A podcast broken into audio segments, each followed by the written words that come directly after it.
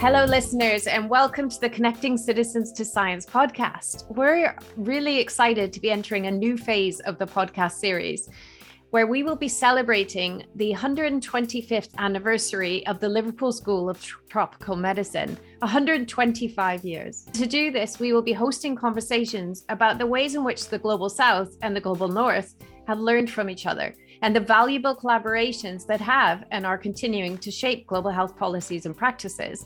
And of course, specifically related to engaging communities and people. This week's guest, we have Zachariah Hassan from Liverpool here in the UK, who is a community champion for Merseyside Somali Community Association and Calmo Youth Development. We also have with us Mandela Oguche from Nairobi, Kenya who is a project officer for continuous quality improvement in health services at LVCT Health. Mandela also has experience in community development and will be sharing that with us today. But as always, we have a brand new co host to really help us steer the conversation in an interesting and meaningful way. Amina Ismail, welcome to the podcast. Tell us about yourself and about the project. Hi, Kim. Thank you for welcoming me to the podcast. My name is Amina Ismail. I am a community mobiliser at the Liverpool School of Tropical Medicine. And for the past eight months, I've had the pleasure of working on the Liverpool Vaccine Equity Project. It is a project that has basically taken lessons learned in Kenya and the global south, adapted them to a Liverpool context. The project saw some of the similarities that existed between experiences in terms of access and health systems in the global south and the experiences of communities here with a focus on uptake around vaccination uptake in light of COVID 19.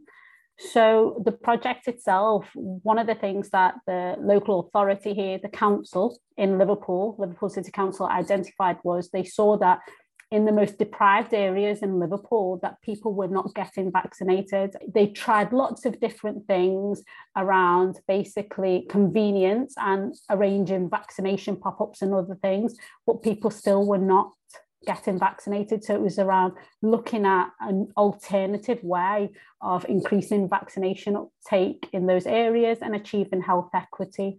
LSTM has been using community based approaches to improve health equity for a long time.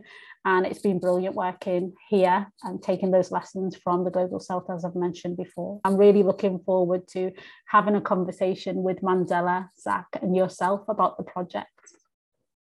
I can really hear your passion to really uh, have that connection with communities and people. The vaccine equity program, how did it go in practice? Did vaccine inequity decrease? The teams that I've worked with have been across the city and they had a real impact in terms of vaccination uptake. You're going to meet Zach, who is in our community innovation team in South Liverpool. There was an 11 percent difference in vaccination uptake from the innovations, the activities that the teams, you know, came up with and delivered in the local area. So yeah, it's, it's been absolutely brilliant, and they created some real assets that hopefully we'll be able to talk about later as well in the form of good news stories to get people talking about vaccinations and their experiences. Fantastic. I look forward to hearing more about that. Let's meet our guest, Mandela from Nairobi. How are you today? Tell us a little bit about yourself and the work you do. Hello, Kim. Hello, everyone. Thank you for welcoming me to this podcast. I am Mandela Oguche. Uh, I work at LVCT Health organization. I serve as a project officer for continuous quality improvement. In the project that we do, basically quality improvement, we ensure that service delivery at all levels. Pretty much, I have a background in community development and I've served as a research officer in community development interventions in Kenya, mostly in Migori County and part of Kisii and Laikipia County. Thanks very much. I wonder if you could just tell us a little bit more about Kisii County what is the context like there? What are the things that you have to consider when you're connecting with communities to understand their needs for services? For this particular podcast, my interest will be to talk about a program that we actually did in Migori County. Migori County communities are predominantly from low middle class and then they have a lot of diverse kind of cultures. This is because Migori has a set of several tribes. The study was joining three approaches. The approaches was one doing what we call point of care testing. So, in point of care testing, we were trying to ensure that pregnant mothers at the community level do not have a long waiting hours at the facility level. In our communities, we use community health volunteers to actually enable access to services at the primary facilities. These are dispensaries and health centers. So in this intervention, the 4 by 4 by 4 pilot study, we ensure that our CHVs who are involved in this pilot study were issued out with pregnancy testing kits.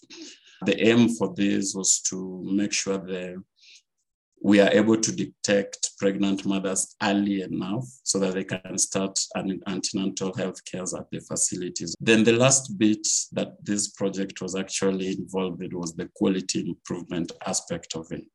This is just to ensure we were just trying to make the community know that if you train the community people and then you integrate trainings they have towards giving key messages at the community level, then we will have a different change of mind of, towards access of quality services in their respective health facilities.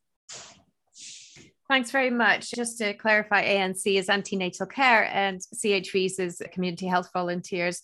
Moving over to Zach. Zach, welcome to the podcast. It is the time for you to tell us a little bit about yourself, but also I think the work you're doing is very similar in taking some of these community engagement ideas over to Liverpool. So tell us about yourself and tell us about Liverpool. Hello, Kim, and the guests and the listeners.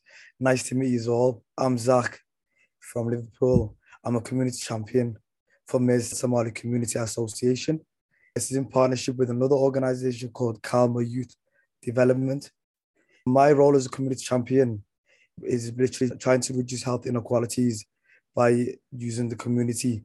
I'm a member of the local community, so I have a strong residence here and I'm closer to the community, so I'm more trusted.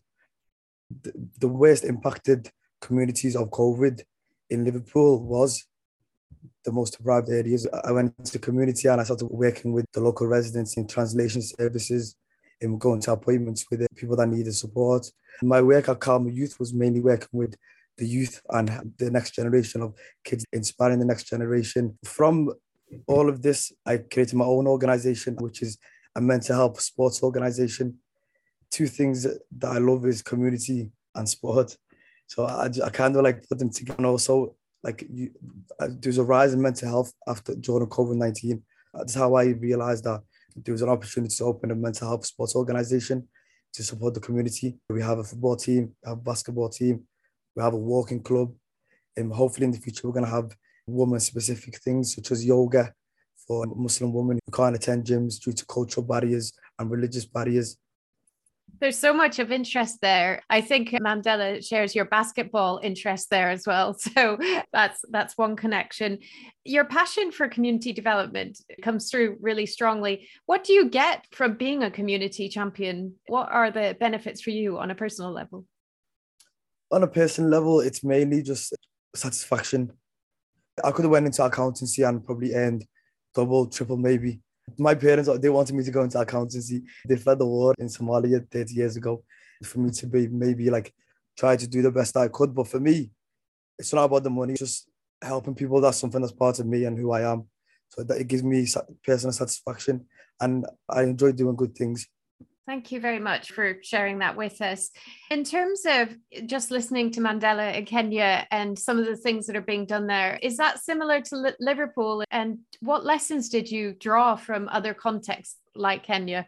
One of the things that I forgot to mention was uh, the community innovation teams okay. that um, that we had in Liverpool. Um, it was inspired by Kenya. The community innovation team involved community champions like myself, and I just like local residents and just normal people that have normal jobs working in the community. Then I had people with different occupations and completely different walks of life. You had people, doctors, GP doctors. You had them, the likes of LSTM community mobilizers like like Amina. Um, and you had different types of people on a table, we was all so happy with it. It wasn't easy. It took hard work.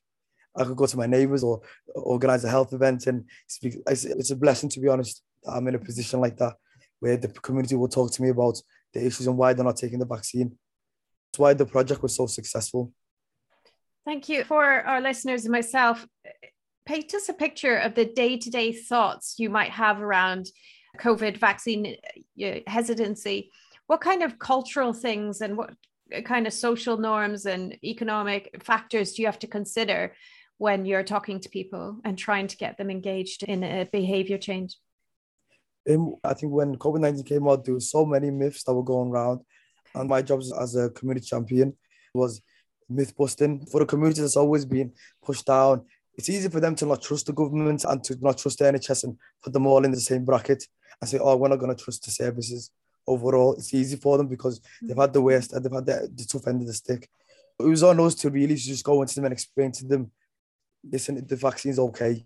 All these rumors that were going around. My community is WhatsApp. People were going on WhatsApp and spreading WhatsApp broadcast. of the vaccine will give you infertility. or the vaccine has um, gelatin in. it. That was one of the big ones for the Muslim community because we're, we're not allowed gelatin and, and pork. There were so many things that were spread that were incorrect. It was on us to go into the communities and myth bust and explain to the people that this is not true and tell them what's going on and what's in the vaccine. The likes of um, the community innovation teams, we all came together, the primary care network, the doctors, the GPs, the communities, LSTM, we all came together to do pop-up events so we can get people in, getting people vaccinated, also myth busting giving out cards and leaflets. Thank you very much. That's really useful. Mandela, does this resonate with you in Kenya as well? This issue of trust and myth building and understanding kind of uh, cultural factors. Is that something that you have to think about on a daily basis when trying to engage with communities around antenatal care and other health services? You find the myths are diverse. For me, in my experiences, there's a lot of capacity in the community level. It doesn't have to be formal. It could be informal. The level of experience at the community is quite huge. They might not put it into paper or they might not put it in a formal way. But then, if a community mobilizer or a community developer just has a time to sit down with community members, you actually learn a lot from them. If I can give, for instance, uh, the COVID 19 issue in Kenya, uh, there was a lot of restraint uh, in terms of do we trust the vaccine? Do we believe it's actually in Kenya? Or this is a, a foreign disease, it cannot affect Africans and something like that. So it takes a lot of convincing and talking to people so that they can actually accept vaccination and try keep COVID measures at bay. One other factor that sometimes affect the communities is the fact most community members actually observe what quote the bright people do. You remember some of our healthcare providers, they also resisted um, that's why we feel community empowerment is very paramount to developing a community. There's an element of mistrust and a lot of communication that needs to go around. So for me, I think because of the diverse tribal or cultural practices, there's need for a lot of communication. Uh, there are those practices that you can actually keep, and then there are those cultural practices that are a, a bit harmful to the community members. I'll give a livid example to a community that I worked in Kenya. This community had a religious background. The religious background was actually deterring their followers to accept medical services from facilities. In this sense, they will tell them that actually God will heal you or Jesus or whoever it is that they are following. In the aspect of antenatal care, you realize that mothers will not go to accept health services at the facilities. This was leading to a, lot of medical problems for mothers who lead to postnatal deaths or prenatal deaths and certain complications at facility level. What we did is actually engage the Yes, the TBAs we call traditional birth assistants. So you bring them on board, our conversations with them, you actually train them on the importance of receiving medical services at facility level. So you realize that TBAs helped us tremendously to change the narrative at the community level. This is very key for our listeners to know that the community harnesses a lot of capacity. If it is tapped in the right way, we will have a lot of change in our community setups. And then people will start accepting proper ways of life and ensuring that they have healthy living. And then they can also demand for their rights in terms of quality of health care, both at the community level and at the facility level. I think Zach's experience resonates with mine. It's just that in ours, we have you have to deal with different tribes differently because they come with different religious beliefs and something like that. I think the comparison between two different communities so far apart across the world in Kenya and in the UK shows if you trust the communities and you go into the communities, you can do big things. That's what this project has done.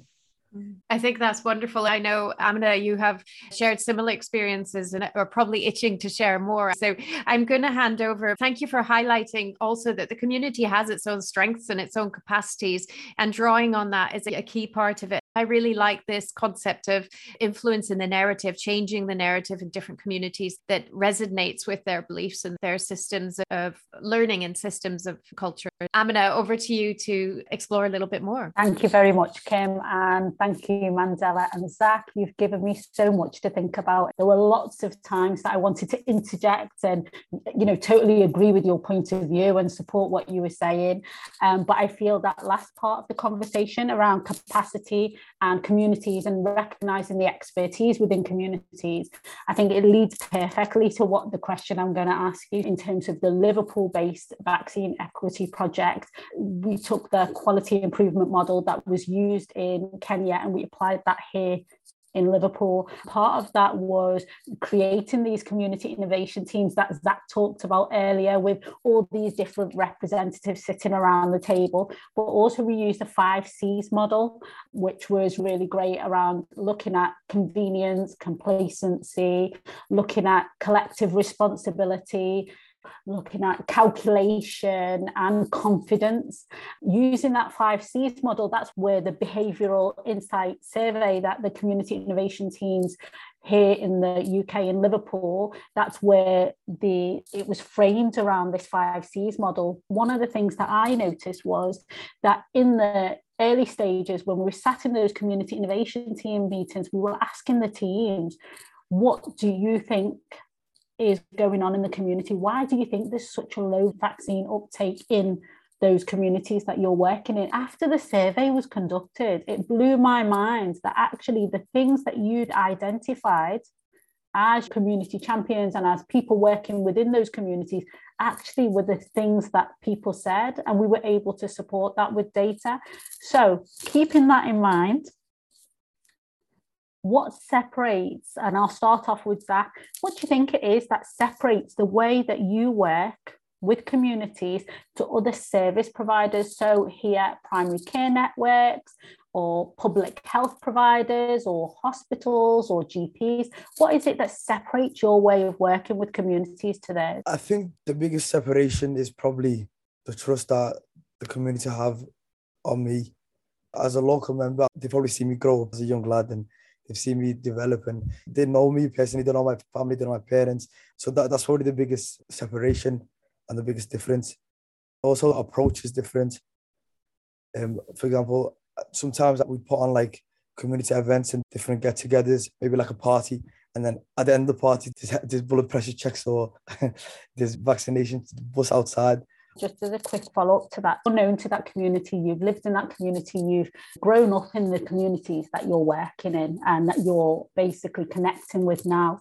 How much of an impact do you think that's had? You've kind of suggested it's impacted in terms of vaccination uptake earlier on, but in terms of people getting their BP checks and other health priorities, how do you think it's uh, made a difference to those communities? It's all about different ways of engaging with the community. Mental health has a massive stigma in the communities that I work with. I've talked to community through sports. with my own personal organization. It's called Granby Toxteth Athletic. We put on training sessions and we go on walks to nice places that people have never been, just to get people talking and just to get people discussing things that maybe they wouldn't typically talk about. It's slowly increased from the beginning when we first started. Now I get messages all the time. When's the next walk or when's the next health event? That means what we're doing is good and it's working. Thank you, Zach. I, I, think it's definitely listening to yourself and Mandela today. I think it's something that you should be proud of. I'm going to build on that with Mandela because Zach talked a little bit about conversations now. And Mandela, you were talking about conversations earlier and the importance of having conversations within the communities that you know. So, could you please also give some examples of what separates your way of working with communities to the other service providers in Kenya? One thing that separates us from what others do it is because we get into communities that sometimes we do not have a clear understanding of their ways of life or their cultures. We really rely on research to actually give us information of their needs in regard to a project that we are implementing in that particular, say, county or community. So using research to really know the community's need is key for us to know what we are going to support in, in terms of changing or in terms of implementing a project that is aiming at improving their health or uh, sustainability in terms of service delivery. In communities, we have a tool that we developed uh, and I know LSTM, the team, Vicky, Diol, Miriam Taegtmeyer, and the rest, we came up with a tool that is very vital. It's called Community Follow-Up Tool. Community follow-up tool normally helps us to get the experiences it gives us an opportunity to have conversations with beneficiary of certain services in a community. Once we get this, the research angle, then we are able to also give the community members a platform to actually identify their own problems within that project so that they come up with solutions in their own way on how we can improve certain health interventions in their areas. So I think that is what separates us uh, with other people because giving them a platform to change the narrative in their communities or to give solutions to what they're supposed to be doing rightly in terms of health service delivery.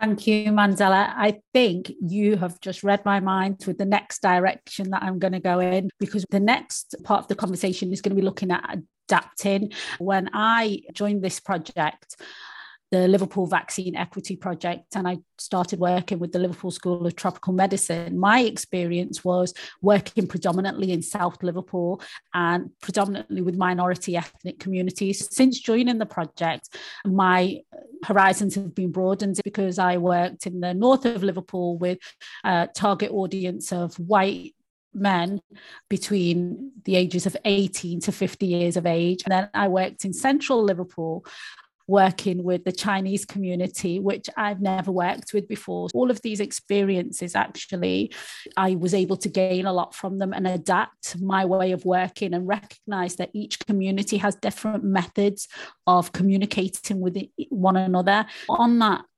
same line of questioning, what did you learn from your experiences working on this project or working on the project that you're in at the moment? Look forward to hearing your thoughts. I think I learned quite a lot. We realized that working directly with the communities has an impact. But when we come to dealing with, let's say, health services, you have a situation where a community member or a project has actually changed the narrative or the perception of the people towards health services. For instance, I'll give an example of antenatal care. So a situation where in Kenya, most mothers present late for their first antenatal care. So you find that you can have an intervention that actually changes, you know, the mindset of the community. Now they have an interest towards starting antenatal care visits early. But this is a situation where they are willing to change, but then the systems, the health systems along the way is not really favorable. So, for example, let me use me, Mandela. I am a mother. I am willing to start my antenatal care early. And then I go to an health facility, and then I'm not able to still receive health services at this particular facility because they do not have adequate capacity or they do not have adequate, uh, say, testing materials that I really need. So what we learned from there is it is quite important to align the existing um, Ministry of Health structures and align it with the community needs. So as much as you're trying to change the community, it is also very key to strengthen the systems uh, that provide services to the communities. So that is one key lessons that we learned from it on that point, Mandela, I'm so engaged with what you're saying and I'm really interested. And I'll probably have you talking to me far longer than I should, but I'll follow up with a point of interest. Can you give an example of how you were able to align those two, the community interest and those health systems? When you're doing community engagement, you need to have an agreement with the county in terms of the services that you intend to provide at the community level. So every step you walk towards intervention, the county person should be along with you. The county focal person for, let's say, community quality improvement should also be in copy of whatever interventions you have. So, in this regard, the Minister of Health should take the other bit of trying to ensure that commodities like test kits, like HIV test kits, malaria test kits, syphilis test kits, are actually available in the link facilities within the communities that we work in. Of course, this comes with a lot of political influence or social influence. So, in cases of that, we talk to the county to actually lobby for these commodities from other sectors or from other facilities that the interventions are not taking place.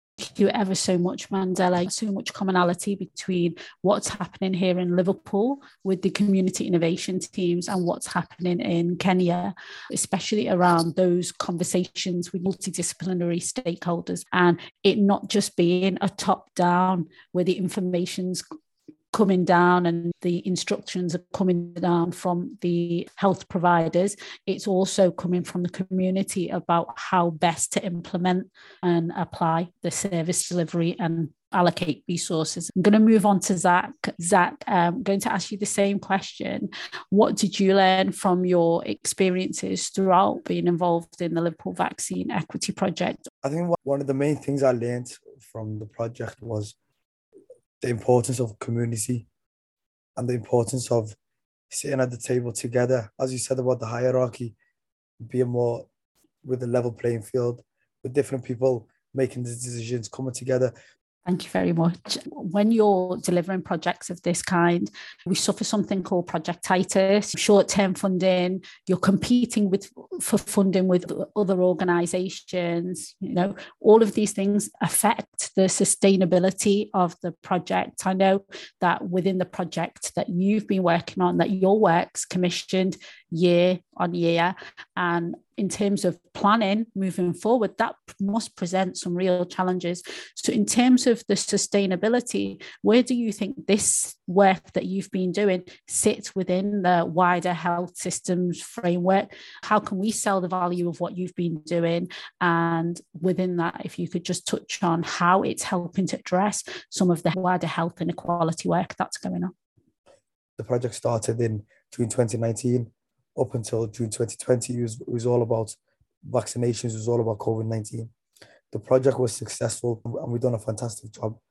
That was because we went into communities and all the things that I talked about, different events, explaining to people, myth busting, and um, using the right uh, ways of communication. We're going to use the same things that have shown to be successful, and hopefully we can get a good outcome out of it. That's the aim, really, because if, as long as the community champions are in place, Uh, help support the services. The services such as the primary care network, they've all shown and they've all accepted the importance of community champions. They need us as much as we need them. And the communities need both of us. Otherwise, the communities are going to be abandoned and they won't understand and the, the inequalities will show. But it's really important for community champions and projects such as the community innovation teams to be extended and to be recognised. On that note, you've actually stated that this project should be embedded within those wider health systems and this way of working should be embedded within those wider health systems rather than organizations coming to you such as public health after they've thought of an idea to engage with those communities. They're coming to you first now. There's been a shift in that sense. Am 100%. i right? 100% yeah. over the past year we've, we've seen the difference. Now services are coming to us. Before they've put out the information. We're helping make it more representative of communities. We're working alongside different health organizations, Primary Care Network, Public Health England. These are massive organizations, and now they're working with the communities and community champions to make sure people are not left out. One of the quotes that I use for my own organization is giving voice to the voiceless, representing the unrepresented that's something that I'm passionate about. You know what, Zach? I feel that is actually at the core of everything you're doing. Thank you for answering the question. I'm going to move over now to Mandela. So, Mandela, in terms of sustainability, how do you think this sits within the wider health systems framework?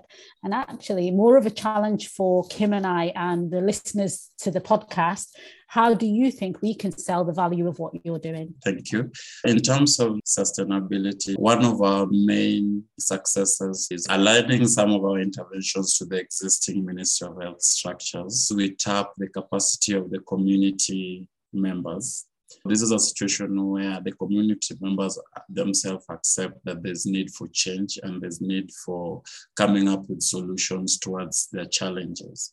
Community has accepted that ideally we need this to bring change or to bring development in our community.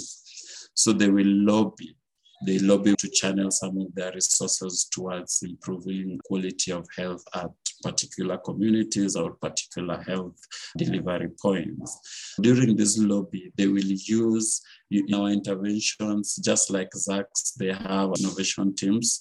For us in Kenya, we use teams that we call work improvement teams. Once we develop a quality improvement team, uh, they tend to remain intact for a long duration of time. The other way we use to show value, we use research to actually know the needs of people. Data is always disseminated in uh, stakeholder platforms and maybe in blogs or YouTube. Thank you, Mandela. So it's actually, in terms of a sustainable model, it's a sustainable model because that's utilized now as a way of working and understanding where the community needs are. And actually, even when something's being missed off, that it's a chance to pick up on those things and prioritize the needs of those communities, basically taking into consideration the data and research and the information that you've provided. That's true. The twist with the work improvement teams is their members are from different walks of uh, life in that particular community. It's a whole group of several people at the community level that have powers to influence uh, the ideology that the communities have. So they sit together, they discuss some of their challenges, and then they prioritize the ones they have. Thank you very much. I have absolutely thoroughly enjoyed listening to you, Mandela and Zach. And I really appreciate all the answers that you've given, which have, you know, got the cogs turning and got me thinking a lot, which brings me to my next question. I'm going to direct this one to Zach first. How do you think, Zach, learning has been applied from other contexts like Kenya? So, for me, one of the uh, biggest things that I picked up on was how the quality improvement model worked in Kenya in terms of getting local data in an understandable format. Can you give me an example? I think you took the best one about the data.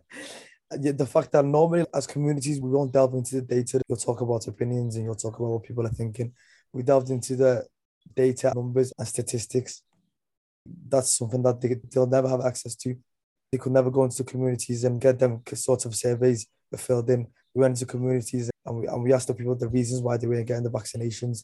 And I think that was the same process in Kenya. Thank you, Zach. I'm going to ask Mandela the same question. How do you think learning has been applied from other contexts? I know that you had different individuals like Miriam Taegtmeyer and Vicky Doyle who worked alongside you in the project. Were there any other contexts that you felt that you learned from that you could share? I know she will be listening someday. My supervisor, she's called Lynette Okoth. Uh, she's the senior technical advisor for community health in LVCT Health.